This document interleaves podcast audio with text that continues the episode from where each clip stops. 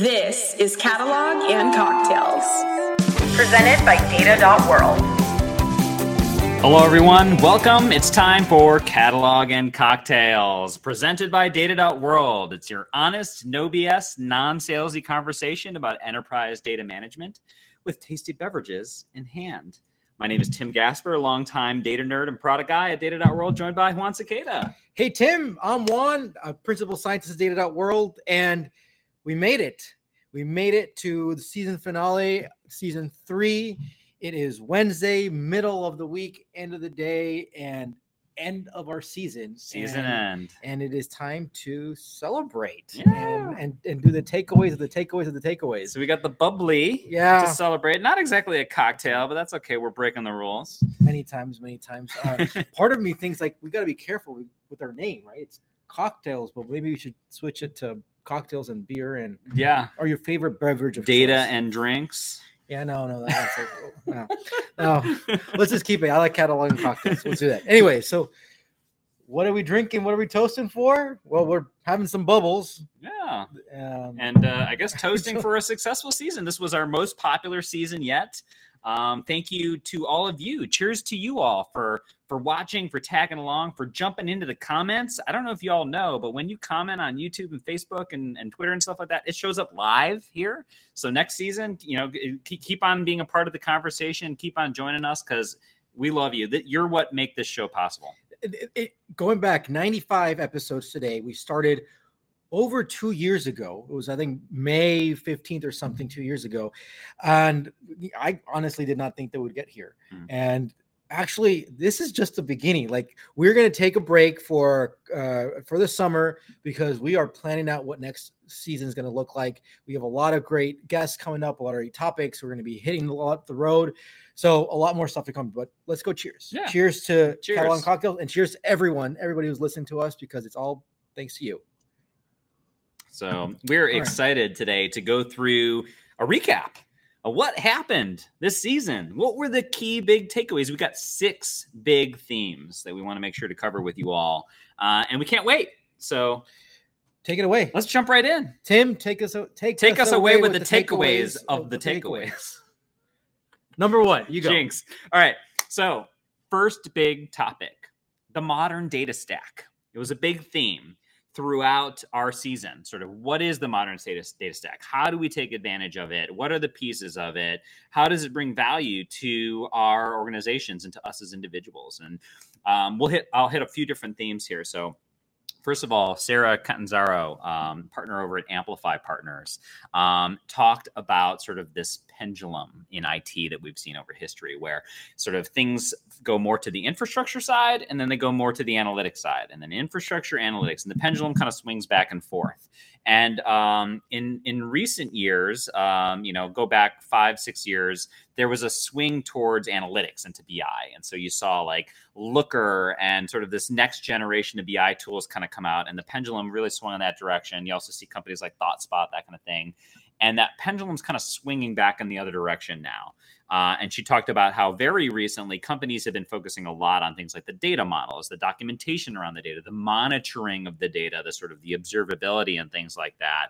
Uh, and where maybe previously there was a lot of focus on analytics, um, we realized that like yeah, analytics are good, but if, you know if you're building a house on a foundation of garbage, that's going to be a problem, right? So you got to get your data in order, and and there's a strong realization of that in the market. We've lost sight of what we do with the data, and we got to make sure we do that well.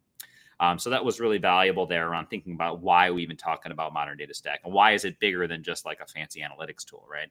Um, Emily Hawkins, data engineering manager of data platform over at Drizly, uh, joined us, and she talked about kind of what she thought were the core components of the modern data stack.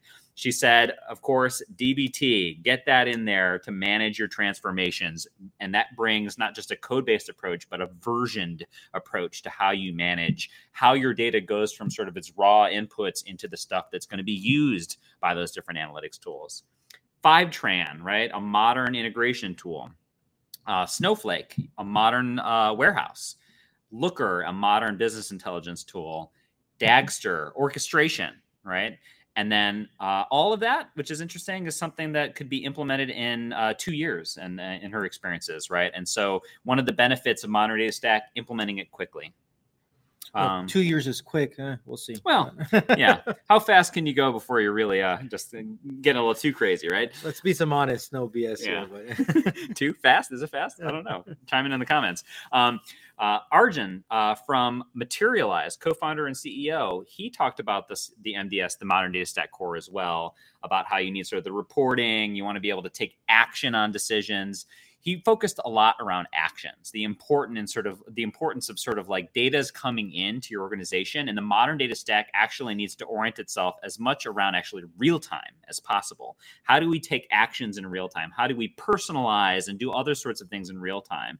That can be a big difference maker. And that's where a lot of the, especially new parts of the modern data stack, like these streaming data warehouses like Materialize, are focused on.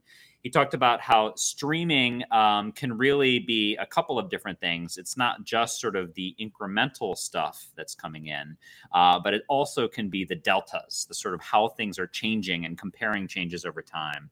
Um, so it was good to kind of hear sort of a different perspective on what streaming can be. Uh, and he talked about how um, sort of this extract and load that's going to start to become more and more real time. Like the paradigm in the past has been much more around sort of like batches or fast batches, and even DBT is a little bit more of a batch based approach usually when you're applying it. Um, he's talking about how really we're going to get more and more into streaming architecture. That's going to be a big part. And one of the key use cases he talked about uh, was notifications. Like anytime you need to notify somebody, alert, a customer needs to get a coupon in real time, anything that's notification oriented is going to be heavily built on this idea of streaming. Um, Bob Muglia came on and talked to us, and some of what he talked about as well oriented around the modern data stack. He's the former CEO of Snowflake, entrepreneur, investor, and just a maven of the data space for a long time. Uh, and he said that the modern data stack needs to deliver analytics on SaaS. Uh, it needs to leverage the public cloud because that's what's going to give you scale and cost. And the modern data stack is going to give you, uh, be based on SQL, on SQL, because that's what's going to be the sort of the lingua franca of the modeling and the sort of the the just the semantics within your stack, right? Uh, and uh, and that that essentially are the, the core tenets of modern data stack are those those three things. Uh, and he talked a little bit about even though C, uh, SQL is sort of the core of the modern data stack, that that's not to say that SQL is perfect. In fact, it's far from it. SQL is not God's gift to language, he said, uh, and it's but it's not going to go away. And you know, maybe even you look at the English language, right? The English language is not a perfect language, but you know what? It's very popular. It's used in a lot of ways, and it's probably not going away anytime soon, right? So, random uh, random metaphor there. Um, what else? Modern data stack. Nong Li, the CEO and co-founder of Okera, said that the modern data stack has actually an issue. So we talked about the different components of it. Uh, we talked about sort of what it is and what it represents from from Bob. Nong said that there's this issue around policy. Like policy is not unified today across the modern data stack, um, and policy being like who should access what, and you know um, uh, how do you manage the security around these different things. Uh, policy is very cross-cutting, uh, but what tool is responsible for policy? It's kind of unclear, right? And that's why over at Okera is an example of a tool that's trying to trying to solve some things around policy. Uh, Chad Sanderson joined the show. He's the head of product of data platform over at Convoy, and he talked about how the modern data stack is valuable, right? And, and he's implemented a sort of a version of the modern data stack within his own company, solving real problems. But he said that the way that a lot of people in the space, in the data space, talk about the modern data stack is a little bit disjointed. We're kind of doing things a little bit out of order when we talk about the modern data stack and when we try to implement it, just if you follow sort of what the marketing is saying. And he said that. Um, Um, right now, if you're just kind of like getting all the data and sticking it in the lake and then just trying to sort of say like, yeah, let's democratize that and let's just transfer transform it however it is, that you're building the modern data stack on a foundation that is like a swamp. It's like liquid and and and you and the things you build on top of it, they slowly sink into it and they're lopsided and things like that. If you're moving too quickly, the questions about like what you transform and who you're going to transform, uh, you know, wh- who's going to do the transformation, who owns the transformation, those things don't get answered properly and things get really messy. So you really do have to approach modern data stack with a, an idea of how do we do a sound foundation? How do we approach this in a really smart way? Uh, Sarah Krasnik, the founder of versionable.io, uh, talked to us about her own modern data stack. And she actually talked about sort of more an enterprise modern data stack and a startup modern data stack. And her perspective actually was a little different than uh, some of the other folks that we talked to. She talked about actually that an enterprise modern data stack, rather than taking a vendor based approach, uh, which certainly you can do, right? And Snowflake, Fivetran, all that kind of stuff, that actually open source can make a lot of sense in the enterprise landscape, and that every new vendor you take on uh, that you bring on is going to be a lot of time, and uh, especially in terms of financial uh, investment, and that open source actually can be a very viable solution if you're a larger enterprise and you can throw the resources at it that requires to sort of upkeep that that sort of open uh, open solution, uh, and that uh, for startups, right? Maybe you want to move way quicker open source isn't really as viable for you, but still something like DBT may actually make a lot of sense for you. Um, she did mention though that starting with DBT may be hard because um, because you have to learn this framework and it kind of adds complexity on top of SQL. Maybe just starting with SQL can be fine. Your, a transformation language that is SQL could be a good start on your way to adopting DBT. So interesting perspectives there. Um, she also talked about, you know, you should catalog your knowledge. Every BI dashboard starts with a question. Um, you don't always need to build things at scale. You can just start from sort of data and, and do what works, right? Do what works first before you have to scale it up. Um, if you scale a hacky system, that's a problem though. So you do have to make sure that you think about resiliency. That um, if you need to claim data bankruptcy, that you do that. But ideally, you don't have to do that. Um, and you should ahead of time think about what is data bankruptcy for you um, so that way you can avoid it instead of having to go yeah. bankrupt. Actually, think about what if your team right now just cut in half? What's going to happen? Mm-hmm. Leaders should be thinking about that. Yeah, think about that chaos monkey kind of approach. Like, what happens if a chaos element came in? What if your half your team went away? What if your database went out of business? Right? Think about those types of things. Uh, and she talked about things like the metrics layer as well, but we'll talk about that a little bit more in an upcoming section. Um, Luke Slotwinski, the VP of Data Analytics at Prologis, um, said that an important aspect of the modern data stack that's a little under talked about is the catalog, right? Where are you keeping track of the discovery and the governance around sort of your your uh, modern data stack? You know, we've got catalog up here in the uh, the name of our uh, our podcast here, so we think catalogs are pretty cool. Um, and as part of that, you want to have a canonical model, both of the semantics uh, as well as the data, the physical data itself, to help you really drive the sort of the slicing and dicing that different analysts need to do for various business questions. And he, he plugged data virtualization as also another thing that isn't often talked about in the context of the modern data stack, but actually can be a really effective way to get access to lots of different data, bring it together to solve business questions without having to do lots and lots and lots of more complicated integration. And to round out our conversation around modern data stack, we had Sanjeev Mohan, who's the owner and principal of Sanjmo Consulting, uh, talk with us. Um, Sanjeev is great. It's always uh, a pleasure, pleasure, chatting with Sanjeev. And um, he really talked about the fact that in the modern data stack and in the sort of data space in general, we've got this micro segmentation going on where like every layer of the stack is getting sliced in half and in quarters and in eighths and, and it's like well we're we're not observability we're you know alerting for data and we're just alerting for data from your warehouse and like so things are getting really sliced up and um, that's making it confusing for the market um, with uh, and and even with it sliced up, there are still like 20 vendors in every box claiming that they're sort of in that box. So that that can be challenging to navigate, right? It can be confusing. You get like the Matt Turk diagram where it's just like like all the logos. Um, and uh, he said that ultimately customers just care about future proofing, right? Uh, not just following where the sort of the technology winds are blowing, uh, and they care about the business problems they're trying to solve. So um, it's important that we don't forget about that. Like we get excited about the technology. I mean, it's exciting. There's exciting stuff happening in the space, but ultimately we're trying to solve people's problems and help them future proof. Um, he said that the core modern data stack for him was the building blocks of integration, so like Fivetran, transformation like DBT, and the warehouse like Snowflake. Uh, and he talked about two approaches that you can go towards making that modern data stack best of breed and then integrate it together, or an integrated solution where maybe they already have all those different pieces together. That might be more expensive, but then you don't have to worry about actually the integration of that. And then finally, he said that metadata is the glue. He said that metadata should really be the leader that drives your security, your privacy, your access, your transformation. Metadata should be the driver that actually helps for things like moving to the cloud and doing cost reduction. Um, like one of the things that uh, he noticed is that as people are moving to the cloud, some companies are realizing that the, they thought they were going to save money by moving to the cloud, but actually they're spending more money by moving to the cloud than they were on their legacy systems. And so that's something where metadata can actually help you solve that.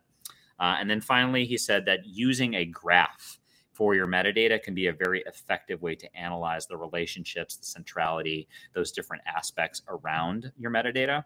And that in general, having graph based metadata as part of your stack is very important as part of the modern data stack. So that section's a little bit tech, tech heavy right? But I think it's interesting to hear about the technology side of the equation. That, that was a long one. That, that, I think that was long on purpose because it was the most popular one that we had. Right. I think the second uh, popular topic there is about semantics layers, metrics layers, knowledge layers.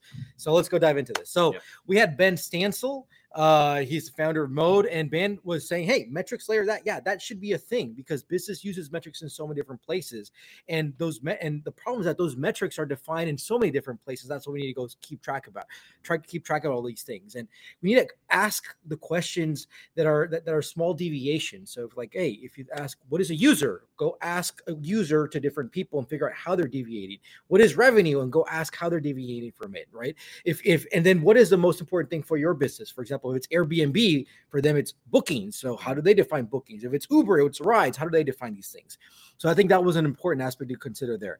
Uh, Karen Lopez, um, she's uh, she has she's a principal at I think Info Advisors, uh, Data Chick on Twitter.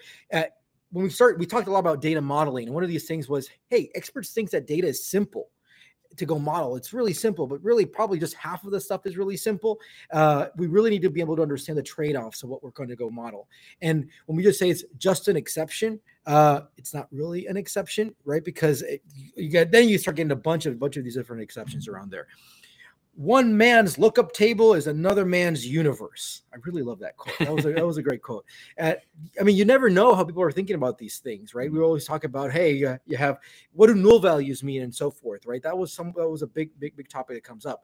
Um, what are your best pra- practices? Consider your trade offs carefully. That means that we really need to start documenting what these trade offs are and what are the decisions and what are the, the semantics, the meanings behind that. And that's why catalog is important to keep track of all these things let's check the shape of the data right? So if if if we look at the ages of people and we have a bunch of people who are 200 years old well that's a problem right there.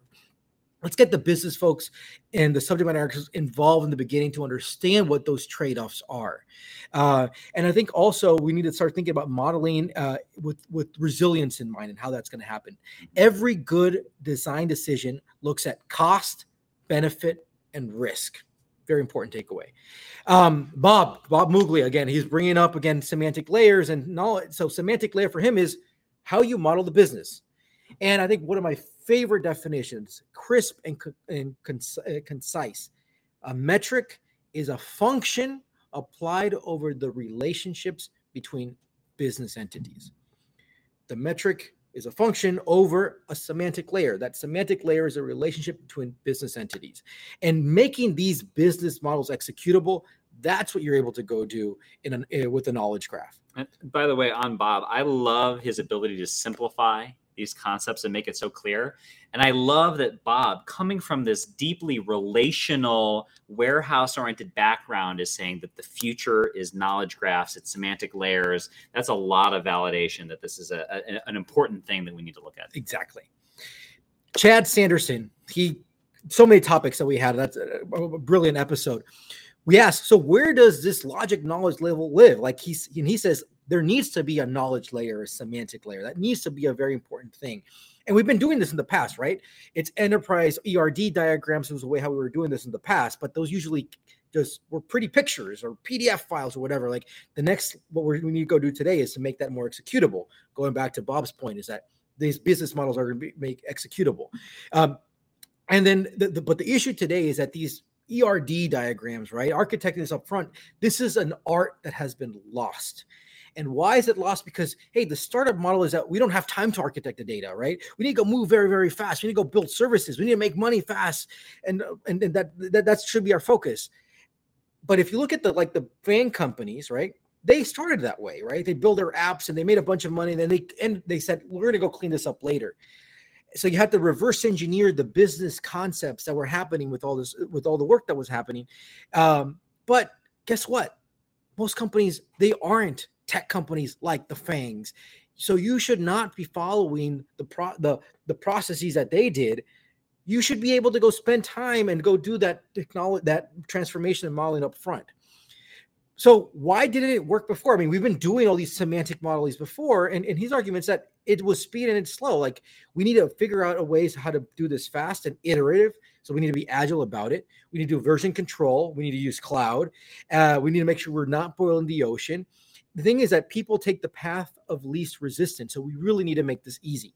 So it's still something that uh, I think there's an open field here to be done. I think I'm really, we're really looking for what's coming up next around this. Another awesome conversation we had with with Nick Handel, who's a CEO of Transform. His definition of a semantic layer very specific. You're mapping tables to the classes, to the main concept, like orders and products. Every single row of that table are individual instances of that class, and all those columns are the attributes. Basically, you have those those wide tables. That table means a concept right there. Now, what happens today is that we're the abstraction is at such a lower level, so we don't really understand this. So the semantic layer is an abstraction, so it's at the at the layer of what the end users want to go do. Now, metrics today, how they're being defined, are just a bunch of SQL queries that are just super complicated over that lower level abstraction. But with the semantic layer, right, we're now having those metrics, those calculations over at a higher level abstraction. I always say computer science at the end of the day is just understanding what level abstraction that you want to go work on. And we need to have that at data too. And and why why are why are we looking at metrics right now is because hey we now have a bunch of compute. Like we can go do this and we have easy ways of scheduling jobs. So again going back to sarah's point we're going to this pendulum i think we've gone so much we've, we've gone to the pendulum of focusing on data infrastructure and now we're going back and focusing on the semantics and the metrics layer. Mm-hmm. so i think uh, if we're going to be more data driven we need to be able to provide this data in that higher level abstraction. Um, because today what we see i like i love this quote we don't do ELT. We do ELT, T, T, T, T, T, T, and keep going on, right? We, we, we agree that, hey, self service without a semantic layer is truly not possible. So users need to be able to go interact with uh, interact with that semantic layer. My personal dream is like any if you have a semantic layer, your metrics queries should literally be really small snippets of queries, SQL queries, or whatever. That's what's going to be a success right there.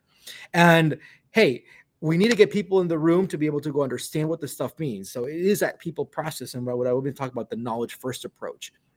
And guess what? Catalogs, yes, they need to be able to go manage and catalog all those metrics.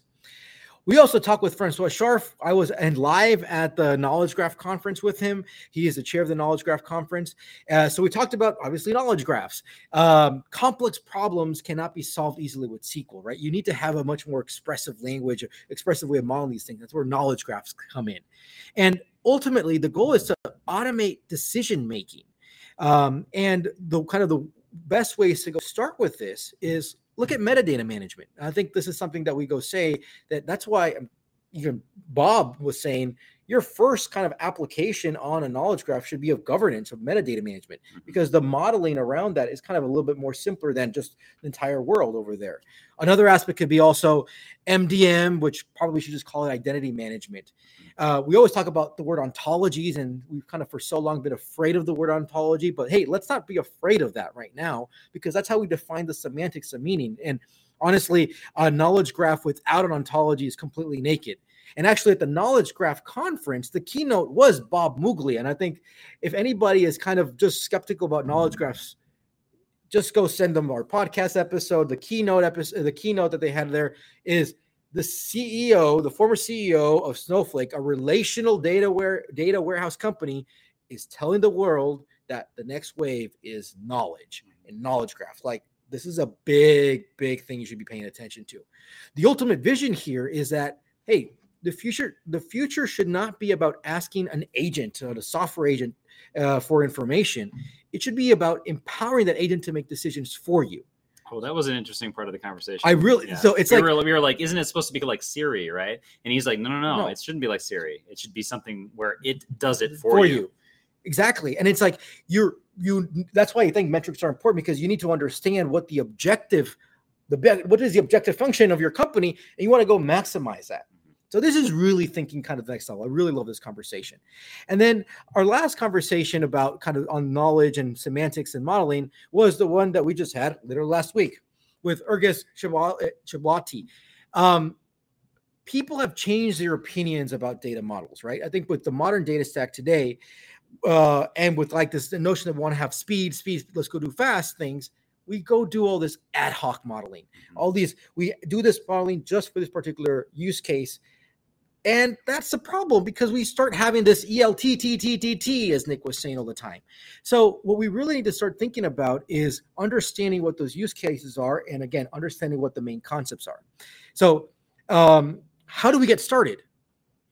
Ergest had this had a great approach of saying, you know what, take that ad hoc query that is being used for the most popular dashboard and try to understand it, reverse engineer it, try to understand what are the business concepts behind these things.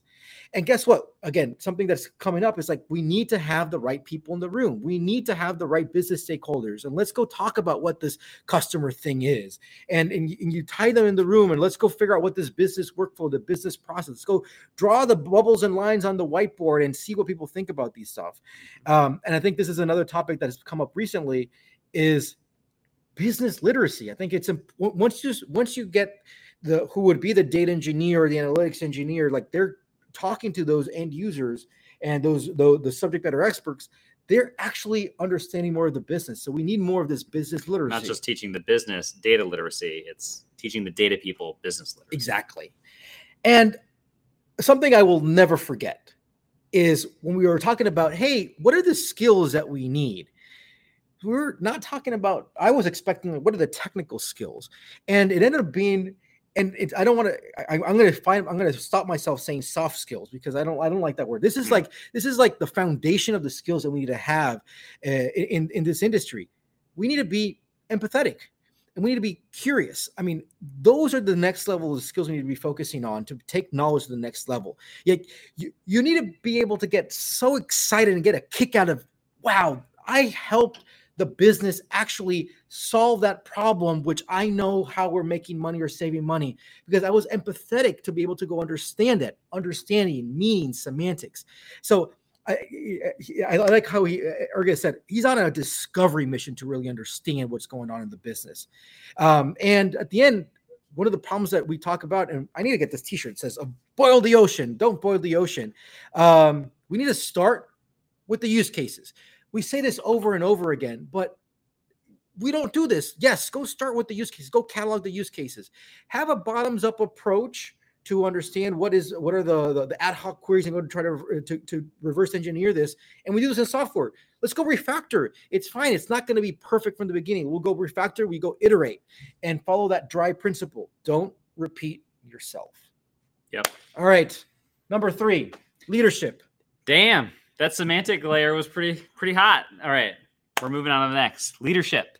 So uh, um, the third big theme that came up here was around leadership in data and and more broadly. And going back to Sarah Catanzaro, she said that it is not enough to just put data into the boardroom, right? You need to put data people in the boardroom. You need to put the data analyst that who built the spreadsheet and built the slides in the room, in the boardroom, so that when people are like, "Oh, that's a good question. I wonder what you mean by that." Oh, we'll go, we'll go take a look at that, right? Like, no, the person who made the slide is there. They're going to be able to weigh in and help you all, right? And maybe probably even answer the question right there, real time. and maybe they understand how the business works a little better than the people in the room, right? So I, I think that's a really important aspect here to think about leadership is how do we bring data um, not just be more data driven and more be more data literate, but hey, let's empower data people, right? Um, so really important and hire more C level data leaders. She kind of said that like it doesn't have to stop at the chief data officer. Let's we can do more than this. We can do better, right?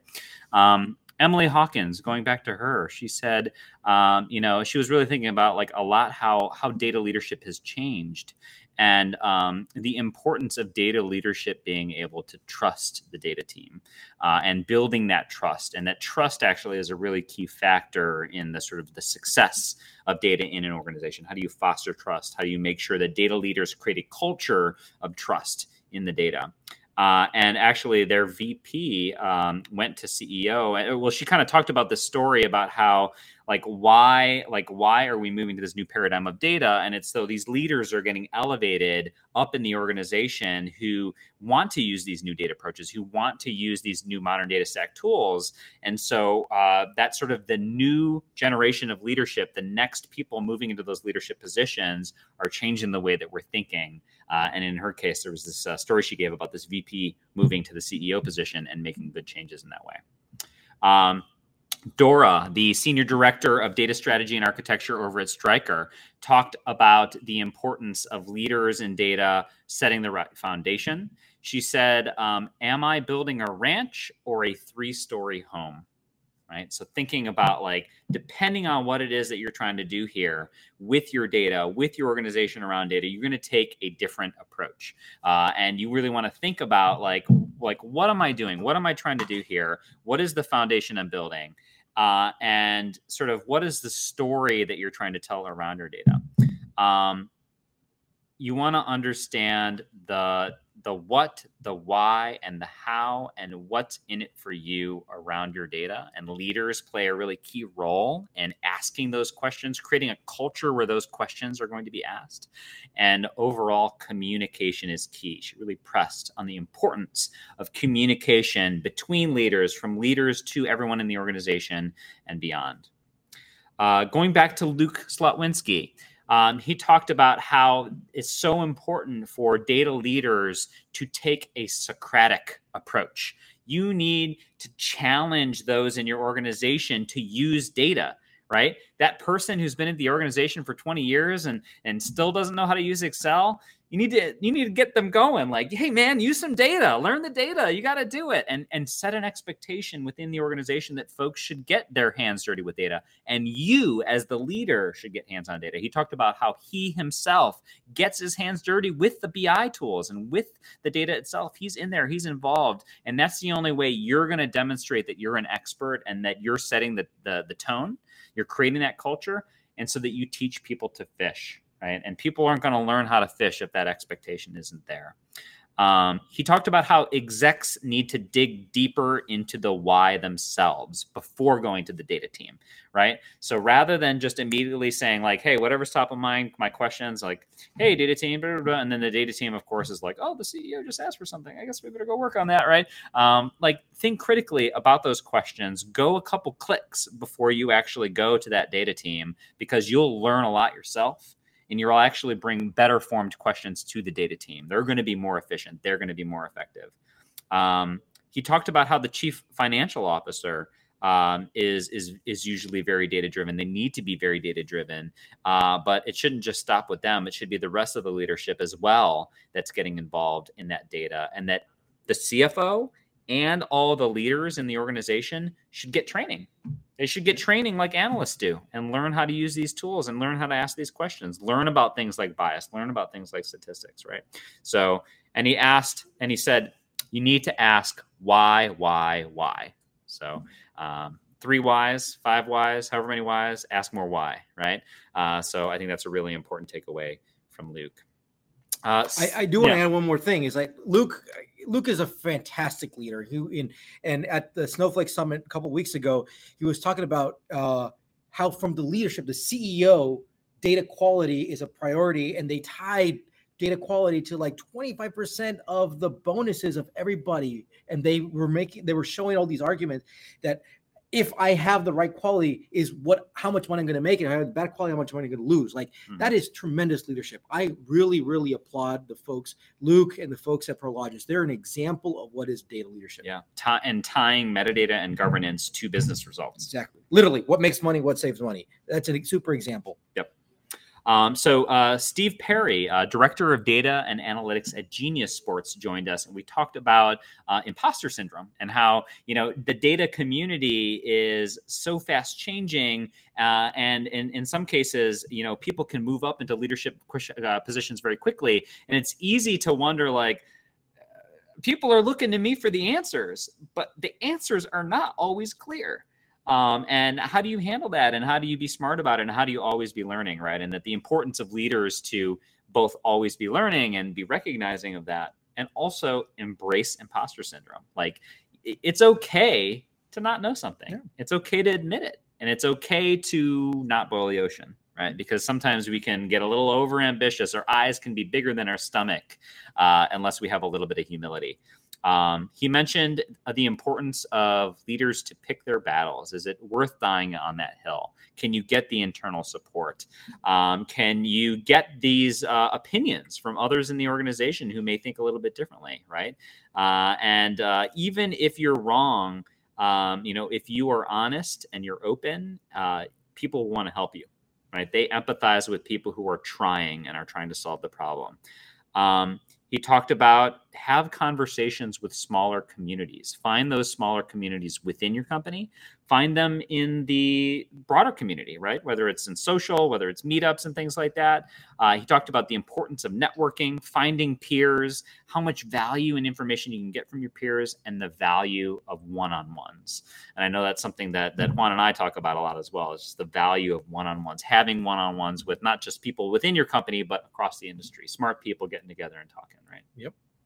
Um, and he talked about the importance of company culture. If you are not part of a small community, find that community, allow people to be open, create that culture of openness, and do things like create guilds in your organization and find those guilds.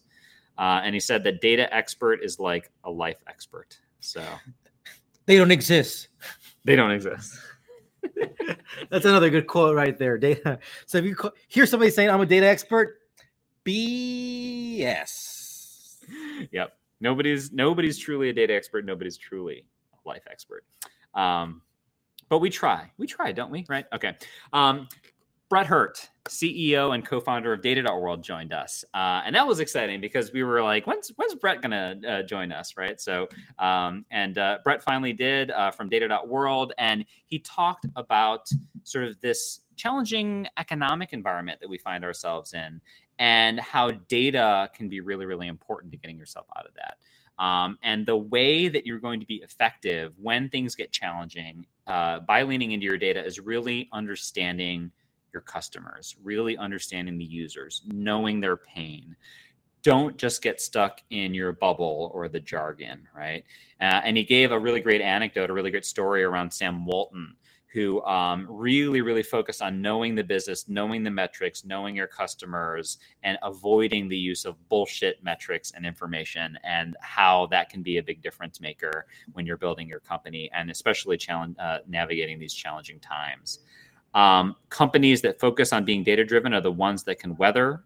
Uh, pain can create focus right? And so if you lean into the challenge, a lot of times uh, that will create uh, both the answers as well as the cultural resiliency. You will come out the other side stronger. Uh, when everything is going great, sometimes things can get kind of sloppy, right? And so even when things are going great, sometimes it's good. We talked earlier about sort of the chaos monkey or something like that. You got to really be thinking about that, right? Do you truly know your facts, right? Do you really know how many customers you have? Do you really know the pain that your end users are having? Maybe you should go hang out at the uh, actual retail location and go talk to some customers and things like that, right? Not just as leaders, but also just as data professionals, right? We can learn from our stakeholders. Uh, and then he also talked about public benefit corporations, of which mm-hmm. Data.World happens to be one, and the importance of having a company that has a protected mission. And for those of you that don't know much about public benefit corps or about B Corps, definitely hop onto Google, search for that. It's super interesting. Just as oriented around profit as a C Corp, but really focused on that benefit mission, which we think is a really important idea and a way to empower better leadership. And then finally, Ciaran Dynes, uh, from Matillion talked about information bias. Uh, what are the things that we see in the data uh, that um, you know is potentially crap right? Sometimes people uh, people find crap and and it's real. Sometimes people are claiming crap and it's not real, and they're just you know and they're and they're just causing a fuss about nothing, right? How do you how do you know though? Like how do you know what's real and what's not? How do you surface bias? Um, that's I- hard. I love that example. It's like, hey, marketing people say the leads are great, but you go talk to the salespeople, they're saying they're crap. So somebody's right, somebody's Right. wrong. Who's right and who's wrong? Go figure Right. that out. It's it's tough. It's tough, and um, you know, it shouldn't just be about data literacy. It should also be about business literacy. He talked about that, and he talked about a great example over at BMW where um, uh, they had to really prove with the data that something was going to be effective before they would get the budget for it. But at the same time, they had a hackathon culture. So leaders really embracing let's be data driven, but combine that with agility. So that way, it's not analysis paralysis; it's analysis to go faster, right? Um, so I found this on the web. Nope. Siri is a little overactive there. Um, so um, before we move back to Juan here, a quick commercial. So uh, this episode is brought to you by Data.World, the enterprise data catalog for the modern data stack. Data.World makes data discovery, governance, and analysis easy, turning data workers into knowledge superheroes. So to learn more, please visit the website at Data.World. So over to you, Juan, on the next topic. Oh, I do want to follow up one more thing that Ciaran said, which I really like, is diversity. Diversity culture in a company is so Mhm. important because that helps us to understand the the different types of biases that we could have. Absolutely. So that's an important aspect. All right, so let's go talk now about our fourth one, business value. So we talked actually a couple weeks ago live at Snowflake Summit with Peter Kapoor from uh, WM, and like, why do we continue to talk like where is the business value and stuff? And he's like, he was very specific. It's because we still live in this technical centric world, and and and we want to go control that. I mean, that's that. So we we need to go have this shift from a technical to the social technical aspects, understand what that data means and how that is actually contributing. We we really need to go listen. Uh, The problem is that we don't go talk to enough people, and um, if we don't listen, it's like you're like the IRS. You come in to collect people's taxes and stuff. Don't be the IRS. You need to be an enabler for this, right? So we, I mean, uh, technology is always going to be part of it, and we're like talking about the the value of catalogs. It's like, well, if you you need to be a ha- you need to have a way to enable people to go find and discover the things that they need so they can be really really efficient so that's the value having to start thinking about these things um we've talked about there's all these industry best practices but you know what are they really best practices really try to understand what makes sense for your organization? What is the problem that you're solving? And what we really need to go do is that when we have the data team and the business team talking to each other we really need to be honest and no bs and say what's in it for me? Business people saying why should i go spend time with you? What's in it for me? And if the data team is not able to go answer that guess what? They are not able to articulate the value articulate the pain they're trying to go solve. They need to go do a better job around that stuff. Um, that's why you need to go embed yourself inside the business and really focus and understand those uses uh, use cases. This is why business literacy is so crucial right now. And it's okay if we're failing. Let's go understand where we're failing to go fix that stuff right? I think a really un- another important thing is like you need to be invited to the table.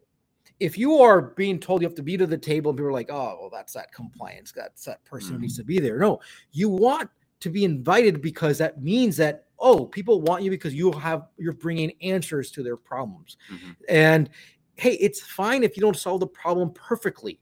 Actually start small iterate and you'll get better and better.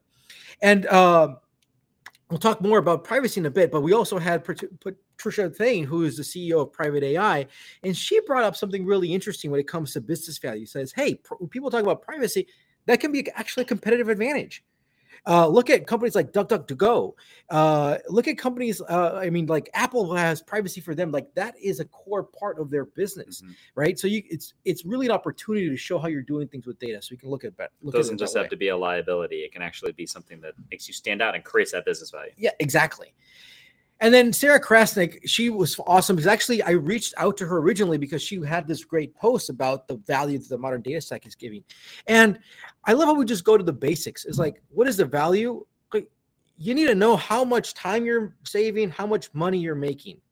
Like we real all the data work that we need to go do, we should be able to go tie it to money that's being made, money that's being saved, time. I mean, how be more efficient. We need to be able to go show that um, what are the requirements around this thing let's we, we need to get good requirements right? We need to be able, again, this is the knowledge first world. We need to go talk to more people, right? That's why we need to go pair the data teams with the domain so we can understand what that business is, understand that context. What is important for your business? Every business has, they have OKRs, they have their North Star that they agree upon. What is, is it revenue, number of users, conversions rate? Understand what that is and make sure that that's also your focus for, for the data work you're doing. So that was business value. Mm-hmm. So tons of great takeaways there on business value. Uh, fifth item here. So second to last is governance, right? Governance, scary word, friendly word. I don't know. What do you think about it? Um, I think definitely we all know that governance is required, right? And this came up in a lot of cases across a lot of our different guests. So Dora Bujas, for example, talked about how we need to make sure that as part of governance, we are engaging with the right stakeholders, right? Who are the right people to bring to the table to talk about and engage with and ensure that we have good governance, right? So think a lot about the who when it comes to governance. So you're bringing the right people together, maybe people who are already very involved in governance in the organization. Although maybe they don't quite know it, right? Who are those experts? Who are those stewards when things go wrong that you can talk to and get involved, right? governance is there to facilitate i think that was a huge theme across the board around governance there's a there's a there's a huge shift in thinking about governance as a policing function to governance as an enablement function. Uh, and that's been huge because now it brings governance away from sort of security and IT and sort of that world. Like it certainly has one foot in that world and actually brings it into the a- analysis world, right? And brings governance closer to the data teams that are actually working with the data itself, right? Uh, Laura Madsen, who um, authored um, Disrupting Data Disrupting Governance. Data Governance. A must read book. You got to check it out. Um, she has these great, bold ideas and, and concepts around how to be effective while governance while also rethinking governance. Uh, and she talked about in the past, as you heard me mention earlier, it's it was about command and control. It was more of a policing function, the sort of IRS function, right? Um, that uh, oh, like you know, these are the exact definitions and sort of like this fear mongering approach and things like that. But that is so short term focused that is so slap the wrist focused right? And ultimately what happens is that people go around you they they, they find other ways to get done what they're going to do and governance fails right? Uh, and she really talked about how data governance is a long term activity. You have to be thinking about what works in the long term building those relationships and simplifying she pressured a lot on you gotta think about how you can simplify governance don't don't boil the ocean don't make it so complicated um, she talked about sort of four key aspects to governance. She talked about usage, right? What are people using? Lineage, how are these things connected together? How was it derived, right? Protection, how do you keep your data safe? And then she talked about um, quality, right? How are how how can you make sure that um, that uh, this is the right data and that it's uh, available on time, et cetera, right? Usage, lineage, protection, quality, uh, and then she talked about sort of a, a, fifth component, which is around the metrics, where you really should be measuring all of this, being very data driven about it. Um, and she said that if you want to start with data governance, um, first of all, if it isn't broken, don't fix it don't feel like you got to reinvent everything just because you read something and you're like, oh wow, that's a cool new approach. Maybe we should do that, right? Um, if something is working, don't don't don't change it because you might make it worse. Uh, and that wouldn't be good, right? So um, find the command and control issues, right? Uh, and figure out a way to democratize it, make it more inclusive. Put people first. Uh, be clear about what you need and articulate clearly what you need. So, clarity and communication, very important. And then finally, agility, right? You need to be able to focus on delivering the work, iterate, implement governance one use case at a time, measure success with governance in days and weeks, not in months or years. Bob Muglia also talked about governance when he was talking with us. Governance, he said, is the bridge between the modern data stack and the future of knowledge graph. So he's actually saying that governance is what's going to take us from modern data stack to this knowledge graph that we want to put at the center of sort of intelligence in our companies as well as the broader world. And governance is where ultimately people are really struggling a lot today. Uh, it inherits a lot of the problems that the upstream applications has, and it has to wrangle with all of that, try to make it safe, try to understand it, and that's really, really challenging. And he said that the first knowledge graph that you as a company will implement is of your metadata. Your first knowledge graph is your metadata, and governance is your first data app on that. So that's really important. And that's one of the reasons why metadata management, governance, catalogs are a really important part to wrapping around and try to make your data more effective and manage it better. Um, he said that um, you start with a catalog and you build up your data model, and governance is ultimately what it evolves into. And it's a really important data application that everyone is going to implement. Nong Li over at Okera said that policy is also really an important part of governance, getting access to data more quickly and compliant. So it's that whole you got to be safe, but you got to be fast, right? Um, seatbelts are for driving faster, right? It's the old analogy of you drive in the car, our seatbelts so that we can go slower. No, the seatbelts are so we can drive fast safely. The brakes. Well, also brakes, brakes too. He talked about seatbelts. We talked about brakes. brakes. What what are the rules of the road for, right? Why do we have to have highways and, and green lights and red lights, right? So that way we can drive faster. Um, and and that's important in our own organizations, right? Sometimes we this goes back to the whole governance is policing, right? If you take a policing approach, then that's going to often result in slowing down. If you think in terms of safe enablement, right? How can we go faster safely? Then that's how you get to more of these rules of the road. Um, he talked about the right policy being a business decision, which is important because a lot of people often think about policy as being maybe a technical decision or something that's a data decision. It's a business decision some of it's legal and compliance, but some of it's just being a good citizen. And he talked about Apple and how they've really made privacy and policy security part of their brand. Now, whether you think it's marketing or whether you think it's reality, it's effective at really helping your consumers understand. And it connects to what Patricia Thaine said about leveraging privacy and policy and security as a different uh, advantage. You said that there's a lot of different types of policy too. There's simple policy, which is like marking data that's it's public, right? intermediate policy like anonymizing data uh, and more advanced things like differential privacy, where maybe an item by itself is not a problem, but that item in combination with an address, in combination with a first name, in combination with knowing the birth date, oh, all of a sudden now you can identify somebody, right? And, and that's where differential privacy may be an important policy. Um, and he talked about centralization versus decentralization and how um, if you can do things as code around policy, then you'll be able to actually do a better job of centralizing your policy definitions, be able to have versions of your policy, and being able to actually uh, be declarative about your policy, which is not something that usually a policy can be quite fuzzy. It can be black. Uh, it can be very gray.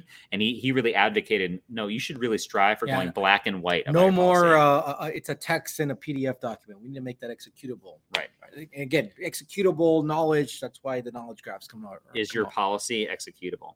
Patricia Thaine talked a bunch about privacy. Definitely check out her episode if you're curious to learn more about data privacy and the nuances of that space. Uh, and she said that privacy is about giving control to the users, security is about keeping things safe. And that without security, you can't have privacy because if if it's possible the data could get in the wrong hands that's not going to allow you to give that control and that and that's uh, that safety to the to the users right so those two things are intertwined in an important way and that there's a misconception about privacy people do care about privacy she advocated and if you give them the option and you make it easy for them, they will choose privacy and they will choose to take control of that. But you got to make it easy. You got to make it accessible, right? Uh, and um, uh, she said that if you want to, uh, what is she? I think we asked her like, what do you do for fun? And she was like, oh, I like to read privacy policies or something. It's a good like way that. to fall asleep.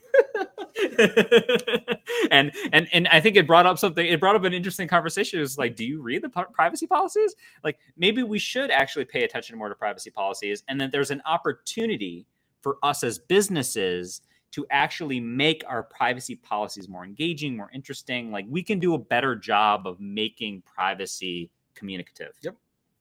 Um, and then finally, Shane Gibson, our friend over in New Zealand. Um, amazing, amazing conversation with Shane. Uh, and he said that agile means so many things. It is ultimately, though, a mindset, right? It is identifying the patterns that work with you, work for you, and experimenting with them. That following a script is not the end all be all that documentation is important and that understanding the value of the end users and the customers is so important and that if they change their mind if you change your mind that you can be dynamic um, and that's okay um, but you acknowledge the consequences. So we talked about the nuances of being agile doing it in a smart way. Um, he talked about how you want to have sort of like these stages like a factory um, and how you want to be able to sort of pass the work to different stations uh, and thinking about the cycle times of these different things. So it was very interesting to hear from him sort of how agility and governance can actually be something that is streamlined, but also something that um, you iterate on and evolves and is dynamic over time. Yeah, shout out to Shane. He has been one of our first listeners. He would when we were when we were doing live Zooms uh, for the podcast, he would always join. We were having our we were having our cocktail. He was having his uh, his uh, coffee in the morning uh, in the future, uh, and he also, if you want to learn more about Agile Data, he has an awesome podcast, uh, the Agile Data podcast. So shout Yeah, out to Shane. Thank you so much, Shane. Yeah, thank you for being one of our earliest and most passionate watchers. We really appreciate it. All right, so I, The final is that it? Is that it? The final item? Is, that there it? one more? Is there one more? I I think. think. I think there's one more thing that Yeah. uh, we've been talking about it every freaking episode. Are you sure? I don't think it's that popular. No, it's not that popular. No, I think All right. Data mesh, finally, the best for last. All right. All right. So let's start off with so Dora comes up and she says, Okay, this data mesh thing, like, is it really new? Like, she went after the four things, said decentralized like ownership. Yeah, I mean, yeah, data's in different places. People own these things. Like we've already been doing this. Data's a product. Like, that reminds me of semantic layer and unified business views. We've been doing this for so long. And data services, infrastructure is a platform. Yes, we have scalable systems to go share, like data governance and have it federated. Well, of course, because centralized data governance is like a very bad thing. Who would want to go centralize everything? None of this stuff is new. But what is new is putting these four things together and making it a thing. And I think we all agree that data mesh is putting these four things, making that kind of making that the, the, the source of conversation. Now, the big conversation we had, I think one of my one of my favorite episodes on data mesh is with Omar Khawaja from Roche. Uh, also, a rock star at the Snowflake Summit. I was saying that there has to be a Omar fan club now because everybody at the Snowflake Summit wanted to go talk to him. He had an encore presentation over there. So, definition of data mesh it's a paradigm shift, a social technical paradigm shift. He is very explicit about these four pillars. And he like he actually avoids the word architecture because when you say architecture, people jump into the technology. And he really condemns people, and I so do I, and we say this all the time. If anybody is saying that they're going to sell you a data mesh, please run away as fast as you can from that vendor. Please do that. Don't forget, run away. So talk about domains. So if you come from the software world, this isn't new for you, right? You know about these domains. And but we sometimes people kind of go to the other side of the spectrum and they get all stuck about the domains. And like, no, don't don't just go talk to people, right? It it it uh, and by the way, it's not necessarily the same thing that happens in your org chart. It could be if you need to go have a place to go start.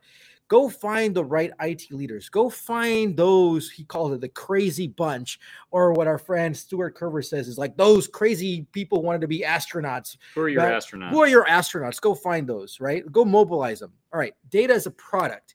You need those people who will say, I want to take ownership responsibility of the data from my domain. Who are those people? Again, you want to go find those folks who want to take that accountability. And you want to you, treat that data as a child. You want to nurture it. People are going to be using it. They're, they're going to you're I mean, you don't want to have just just protect it because people if you want to go protect it all the time, then let nobody go use it. Then you're protecting all the data. Um, so th- that's a really important thing about I, I- treating data as a product. Second, the federated computational governance. Some really three big words all together. I love his definition of it is go nuts in an organized manner. There you go. What does federated computational governance mean? Go nuts in an organized manner. That is one of the best, honest, no BS definitions out there. I love it. And agreeing that we need minimal things for a data product that needs to be kind of in a centralized and go federate these things, right? Uh, a lot of the life science and the semantic community talk about fair, findable, accessible, interoperable, and, and reusable data.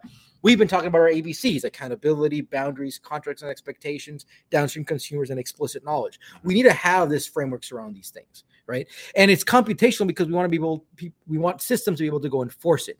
No one will you you need to have a catalog to be able to go manage the governance around this stuff, but nobody's going to use it if it's all going to be manual. So it needs that, and, and that which leads us to the technology aspect. Yes, we need technology comes in because we need to go automate things. You will need it, but it will not be the first thing. It is an enabler.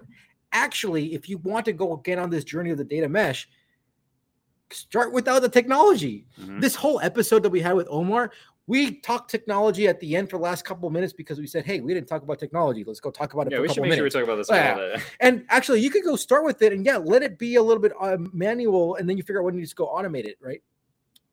When it comes to culture, it needs to, you need to have a decentralized culture. If you have a very centralized culture, guess what? Data mesh is not going to work for you, so don't bother. And he went through this whole idea, uh, whole sessions about how they have what he called an acceleration workshop. You bring the stakeholders together, figure out who, who are the people who are on the same page in that domain, understand what their OKRs are, right? And those folks will have the idea of what what needs to change, right? They're going to start figuring that out. They're going to start discussing. They're going to figure out what those use cases are. What keeps people up at night? I literally ask this to folks. What keeps you up at night? Go start asking those questions. Go catalog those things. Uh, literally, you should in your data catalog, you should have a resource called business questions. And this is the business questions and know who asked them and what are the metrics that they're expecting about and how they're associated to the business questions, because that's what's going to drive what data products you want to go generate and how you're going to make use of your data. And when you're having this acceleration workshop, there's no need to go into the details of where this data is and what tables and columns. I mean, yeah, identify what sources of data you, you need, but you don't need to go into those into those level of details. Mhm. And, and and he talks about a, a vertical slice, and I've talked about this as an iron thread. Like really try to understand the whole slice of from the data to the business value all together, or the people. Patricia Thaine, we also talk about data pri- products. And what was really interesting is that she said, hey, privacy should be done from the beginning because we need to encrypt at rest and in transit because a lot of the risk happens in that process. And we start talking about uh, uh, the sensitive data. We need to be able to go track these things. And that's actually something that you want in a data product to say, hey, what are my contract? What are my expectations? Where's sensitive data? How can this be used and so forth? Shane Gibson also talked about the supply chain of the data. We really need to document how this stuff works today. What are the current tasks, kind of the nodes in a graph, and how they're connected, the edges in a graph, right? So start with that and focus on the nodes on the tasks that are not working and that's kind of where you can figure out how to go start uh, in your whole process uh, of, of implementing the data mesh um, finally Chad Sanderson. We're talking about data contracts. We really need to have a contract is an agreement between the engineers, right, the data producers, and the consumers, and saying, "Is this what you want? This is what you're gonna. This is what I'm gonna give you. We agree on this contract. What are the SLAs? What are the SLOs? All right, you got it." And this is why when we've defined our ABCs of data products, contracts is one of the key things. Yeah, that middle C is very important. we came to the end. That was it. Six six very takeaways. Yeah. Modern data stack, semantics, metrics, knowledge, leadership, business value, governance, data mesh. Those are the themes of spring 2020 in the data world. Yeah. I mean, tons of tons of things we covered. And and amazing quotes, great takeaways. I couldn't couldn't have uh, All right, so couldn't have thought of a better way to learn. who wins the quote of season 3? The winner of the best quote.